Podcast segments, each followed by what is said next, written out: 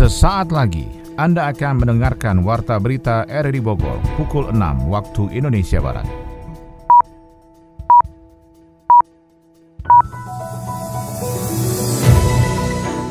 Selamat pagi, salam jumpa. Kami hadir kembali dalam Warta Berita edisi hari ini, Sabtu 11 Desember 2021. Informasi ini juga turut disiarkan melalui audio streaming lewat RRI Play dan juga disiarkan lewat Radio Tegak Beriman Kabupaten Bogor, Jawa Barat dan Anda bisa akses di Spotify RRI Bogor. Berita utama hari ini adalah Indonesia berkomitmen terus memajukan demokrasi dan hak asasi manusia di level kawasan maupun global. Pimpinan lima Polres di kawasan Puncak Raya melakukan pertemuan membahas pengamanan Natal dan Tahun Baru di wilayah Bogor, Cianjur, Sukabumi.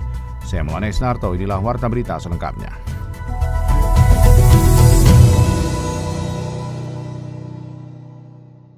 Indonesia berkomitmen untuk terus memajukan demokrasi dan hak asasi manusia HAM di level kawasan maupun global. Hal itu disampaikan Presiden Joko Widodo saat berbicara kepada Summit for Democracy 2021 secara virtual dari Istana Kepresidenan Bogor, Jawa Barat, Kamis malam, sebagaimana siaran pers yang diterima di Jakarta. Menurut Presiden, salah satu wujud nyata komitmen Indonesia menyelenggarakan Bali Democratic Forum atau BDF ke-14. Presiden menjelaskan BDF adalah forum antar pemerintah untuk berbagi perspektif mengenai demokrasi tanpa saling menyalahkan. BDF juga merupakan forum bertukar praktek terbaik mengenai bagaimana memperkokoh demokrasi dan mengelola tantangan yang dihadapi demokrasi. Di samping itu, bersama negara ASEAN lainnya, Indonesia juga mendorong kemajuan demokrasi di Asia Tenggara. Pimpinan lima Polres di kawasan Puncak Raya melakukan pertemuan membahas pengamanan Natal dan Tahun Baru di wilayah Bogor, Cianjur, dan Sukabumi. Sony Agung Saputra melaporkan. Pimpinan lima Polres di kawasan Puncak Raya melakukan pertemuan untuk membahas pengamanan saat Natal dan Tahun Baru di wilayah Bogor, Cianjur, dan Sukabumi. Paur Humas Polresta Bogor Kota Ibtu Rahmat Gumilar menjelaskan, kelima pimpinan Polres kawasan Bogor Raya telah melaksanakan rapat koordinasi terkait penerapan PPKM pada Natal dan Tahun Baru yang pada prinsipnya adalah mengurangi beban kerumunan di kawasan puncak. Selanjutnya pertemuan tersebut akan merekomendasikan ke Satgas COVID tingkat Provinsi Jawa Barat. Kegiatan kegiatan Pak Kapolres rapat koordinasi dengan lima Kapolres Expo Wil Bogor ya Polres Bogor Kota, Polres Bogor, Cibinong, Polres Sukabumi Kota, Polres Sukabumi, terus Polres Cianjur 5. Nah, Maksud dan tujuannya ada menyamakan persepsi dalam melakukan tindakan menjelang Natal tahun baru. Ya. Hadir para Kapolres didampingi oleh Kabagop dan Kasat Lantas nah, masing-masing menyampaikan pesan atau presentasikan program-programnya dan sudah diputuskan hasilnya tadi doorstop sama Pak Kapolres. Kapolres Bogor Kota Kombes Pol Susatyo Purnomo Condro menjelaskan pihaknya akan memastikan bahwa setiap orang yang bepergian saat Nataru sudah divaksin. Kemudian akan dibangun sebanyak 25 posko protokol kesehatan meliputi Kabupaten Bogor 10 posko, Kota Bogor ada 6 posko, di Sukabumi ada 3 posko dan Sukabumi Kota ada 2 posko dan Cianjur ada 4 posko prokes yang akan melaksanakan checkpoint terkait penerapan ganjil genap. 25 posko prokes itu itu akan mendukung apabila ada kendaraan-kendaraan yang akan masuk kepada ruas tol sehingga dengan PPKM pada Natal dan Tahun Baru ini yang disesuaikan kebetulan di kawasan 5 Polres ini masuk dalam level 2 semuanya sehingga pemberlakuan itu mendukung terkait dengan kebijakan pemerintah dalam rangka PPKM di Natal dan Tahun Baru. Pemberlakuan tentunya kami akan menunggu pemberlakuan secara terpusat ataupun nanti dari provinsi kapan akan dilaksanakan. Tentunya kami menyiapkan semua sarana personil dan semuanya termasuk cara bertindak kami nanti sehingga nanti apabila diberlakukan maka kami akan siap lebih awal untuk mengantisipasi hal tersebut. Selain 25 posko, petugas juga akan menyiapkan 7 tim untuk melaksanakan mengurai atau crow free road di setiap Polres apabila ketika dilakukan checkpoint atau pemeriksaan masih terdapat jalan-jalan tikus atau jalan lainnya yang digunakan oleh pengunjung kawasan wisata sehingga tim akan melaksanakan pemeriksaan dan upaya lainnya. Pemkot Depok mendorong kesejahteraan penyandang disabilitas serta memperkuat kebijakan melalui sejumlah program ramah disabilitas. Adi Fajar Nugraha melaporkan. Dalam rangka Hari Disabilitas Nasional, pemerintah Kota Depok berkomitmen mengakomodir kebutuhan dan kepentingan penyandang disabilitas. Wakil Wali Kota Depok Imam Budi Hartono menyatakan pelaksanaan pembangunan harus bisa dirasakan oleh para penyandang disabilitas sehingga mereka dapat beraktivitas di tempat-tempat umum. Ia mengatakan sangat penting bagi pembangunan daerah untuk membangun kota in inklusi yang maju, berbudaya, serta ramah terhadap penyandang disabilitas serta lansia. Ke depan pembangunan di Kota Depok ditegaskan Imam harus memperhatikan fasilitas disabilitas terutama di tempat-tempat umum. Ya kami memang nanti akan membentuk kota yang inklusif ya, yang ramah kepada semua pihak, baik gender, lalu juga lansia, disabilitas, sebuah hunian yang inklusif yang memang harus mengakomodasi kepentingan itu, baik dari segi kebijakan maupun dari fasilitas sarana dan prasarana yang dimiliki. Ya misalkan sebuah gedung tingkat 2, tingkat 3, dia harus punya lift ataupun tangga yang ramah terhadap disabilitas. Ketika di jalan raya, jembatan penyeberangan orang, hanya untuk orang-orang yang sehat, untuk lansia kan harus dibawa. Jadi bagaimana fasilitas sarana prasarana ini ramah terhadap semua pihak tadi. Termasuk toilet gitu ya, bagaimana toilet harus pintu yang besar bagi disabilitas khusus semua lembaga-lembaga bisnis yang ada di Kota Depok memfasilitasi itu. Pokoknya semua ramah terhadap disabilitas dan lansia.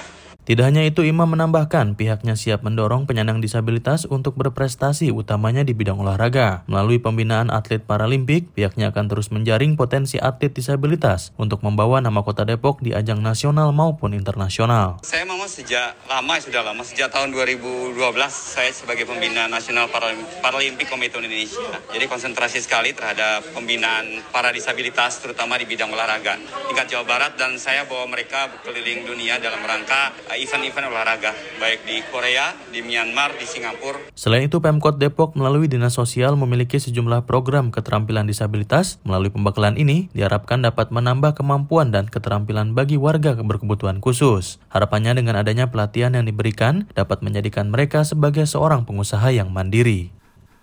Hari Kesehatan Nasional ke-57, momentum optimalisasi mencegah serangan ketiga COVID-19, Sony Agung Saputra melaporkan. Semangat mencegah serangan ketiga COVID-19 berlangsung dengan adanya Hari Kesehatan ke-57 tingkat Kota Bogor. Selama ini wilayah Bogor dan sekitarnya memang mengurangi penurunan angka COVID-19, bahkan untuk Kota Bogor angka COVID-19 mencapai 0 kasus dalam beberapa hari terakhir. Untuk mencegah serangan ketiga COVID-19, maka aparatur dari Dinas Kesehatan dan RSUD Kota Bogor Bogor juga mengencarkan prokes untuk menyadarkan masyarakat tentang bahaya virus tersebut. Di Rut RSUD Kota Bogor, Ilham Haidir menjelaskan untuk mencegah adanya serangan ketiga COVID-19 maka para medis sudah mendapatkan pelatihan untuk mengenai gejala semua varian yang ditemukan di seluruh dunia. Ketersediaan tempat tidur termasuk ke rumah sakit lapangan juga masih bersiaga sehingga jika ada lonjakan kasus dalam Natal dan Tahun Baru bisa cepat melakukan penanganan secara optimal. Pemerintah kota masih masih mengupayakan agar kita tetap siap sedia masalah tempat tidur. Jadi didorman lah ibaratnya, ditidurkan. Kalau sekali waktu nanti tiba-tiba ada lonjakan, ya kita harus sudah siap. Jadi kita insya Allah lah kalau dari sisi itu, dari sisi SDM, dari sisi sarana dan prasarana, itu sudah disiapkan. Kalau di RSUD sendiri belum ada penambahan kasus, kecuali kasus yang kemarin. Jumlahnya masih empat. Empat itu oh, belum ada gejalanya kan sama aja. Gejala sama aja ya. Batuk, pilek, kemudian diperiksa ternyata positif. Jadi pemeriksaan pemeriksaan PCR itu standar. Jadi mau nggak mau kita ini kan. Sementara itu program vaksinasi juga berlangsung dengan adanya proses mendorong masyarakat mengikuti program tersebut dari TNI Polri. 39 bangunan villa liar di Kecamatan Cisarua dan Mega Bendung Bogor akan menjadi target pembongkaran paksa tim ATR BPN dalam upaya pengembalian fungsi resapan di kawasan konservasi. Yofri Haryadi melaporkan. 39 bangunan villa liar di Kecamatan Cisarua dan Megamendung Bogor akan menjadi target pembongkaran paksa tim ATR BPN dalam upaya pengembalian fungsi resapan di kawasan konservasi setelah sebelumnya tiga villa dibongkar di Desa Batulayang Cisarua Bogor. Direktur Penertiban Pemanfaatan Ruang Kementerian ATR BPN Andi Renaldi menjelaskan ada total 42 villa yang akan menjadi sasaran Kementerian ATR BPN untuk dikonservasi sebagai upaya pengembalian das Ciliwung di kawasan itu dan Dan pada 2022 nanti ada 10 bangunan yang menjadi target untuk dibongkar paksa jika pemilik tidak melakukan pembongkaran atas bangunan di atas lahan yang tidak sesuai dengan fungsinya itu. Pelanggaran tata ruang itu kita prioritaskan kepada penyelamatan fungsi pada sempadan sungai. Kenapa kita prioritaskan sempadan sungai? Karena ini berakibat banjir besar, ya kan? Makanya pelanggaran banyak, tapi kita prioritaskan dulu di daerah sempadan karena ini ada efek atau dampaknya terhadap banjir khususnya ke DKI Lembaga. Ya, seperti ini kita ada untuk mengurangi aliran permukaan runoff itu kan karena sudah e, meresap ke dalam. Pemilik bangunan ilegal yang masih membandel akan dikenakan sanksi administratif dan bisa saja dibawa ke ranah persidangan dengan alasan mereka telah melakukan pelanggaran Kitab Undang-Undang Hukum Pidana KUHP karena melanggar tata ruang dan dianggap sebagai penyebab banjir besar di Bogor dan Jakarta. Kita melakukan pembangunan biopori, penanaman pohon, dan memasang pelang-pelang. Jangka panjangnya adalah melakukan desain DED untuk penataan ini ya. Secara menyeluruh ya. Berbasis masyarakat ya. Untuk bagaimana kita aktifkan masyarakat untuk mengelola atau menjaga lingkungan ini gitu ya. Di bawah supervisi Balai Besar Wilayah ada pelanggaran tata ruang. Nah, di sini kita temukan Eksekusi bangunan dilakukan dengan melibatkan Satpol PP Kabupaten Bogor, menerjunkan alat berat dan juga tenaga manual dari Satpol PP setempat. Pasca penertiban dilakukan, Kementerian ATR BPN juga membuat akan membuat lubang biopori, menanam pohon bersama Balai Besar Wilayah Sungai BBWS Ciliwung Cisadane di bekas lahan villa ilegal tersebut.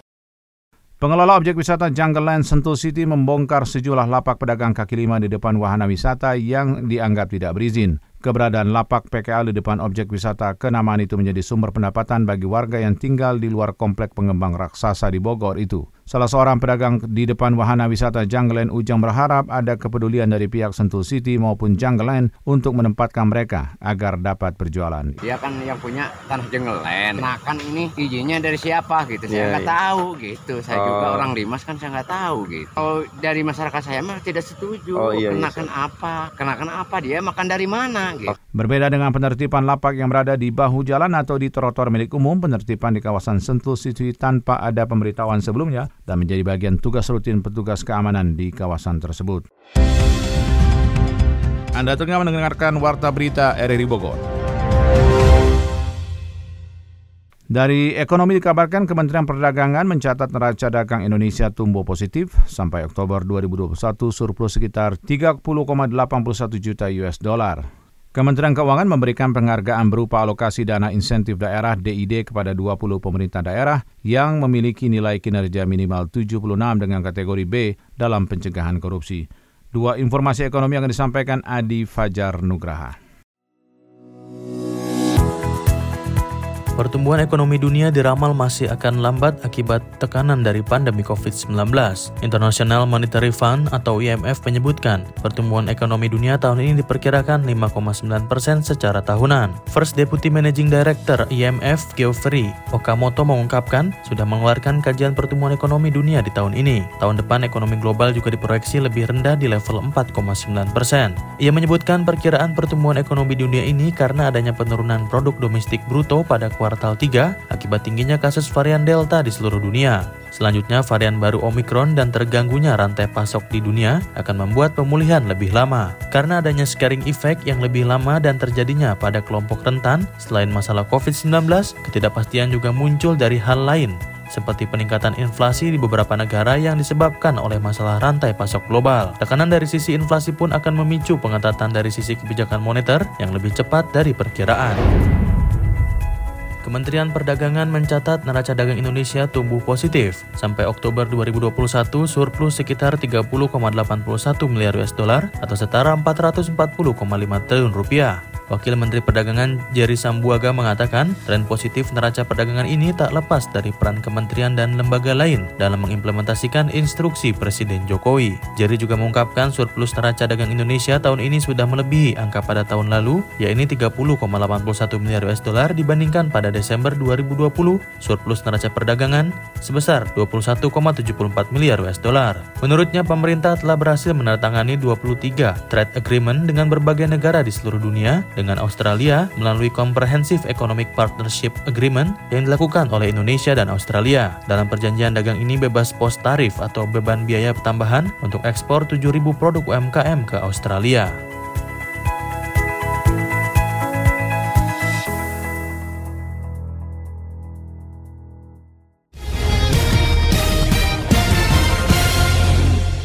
Dari dunia olahraga, Badan Anti Doping Dunia WADA menyampaikan Indonesia sudah berada di jalur yang tepat dalam menyelesaikan persyaratan demi percepatan pencabutan sanksi dari Badan Anti Doping Dunia. Ambisi Citra Praya FC ingin lolos ke babak 8 besar Liga 3 Jawa Barat Seri 1 2021 nampaknya segera terwujud. Informasi olahraga akan disampaikan Ermelinda.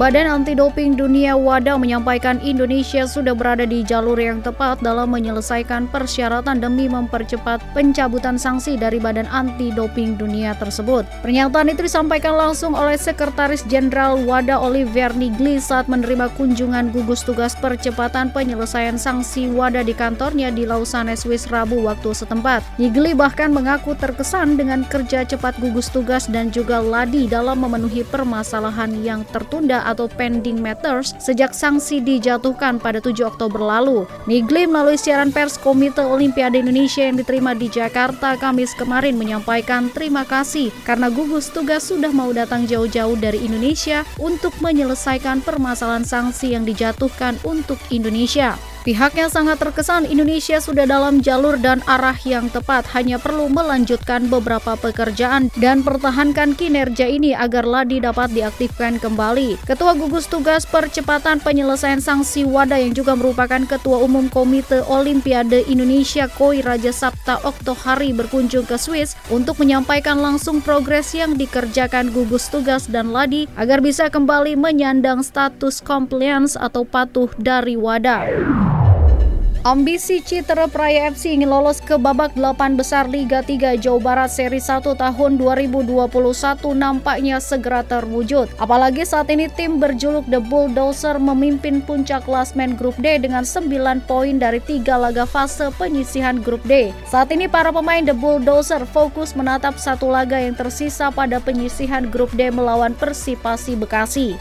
Meski demikian, Citra Praya FC memastikan langkahnya lolos ke babak delapan besar. Presiden klub Citra Praya FC, Dedi Cakra Baidillah mengatakan timnya telah meraih tiket sebagai salah satu kontestan babak delapan besar. Sekarang kita dengan segala perjuangan kita mengungguli mudah-mudahan lah eh, sampai dengan delapan besar ini kita di puncak klasmen untuk menjaga perma penampilan terbaik, untuk menjaga juga mental. Jadi jangan sampai di pertandingan terakhir ada hal yang tidak diinginkan jatuh mental atau seperti apa harapannya hari ini kita merebut tiga poin juga untuk kesempurnaan melangkah ke delapan besar percaya diri. Dedi berharap Citra Praya FC bisa lolos hingga promosi ke Liga 3 Nasional. Dedi pun mengucapkan terima kasih kepada The Salarea sebutan bagi supporter dan pendukung Citra Praya FC yang selama ini selalu setia menemani The Bulldozer.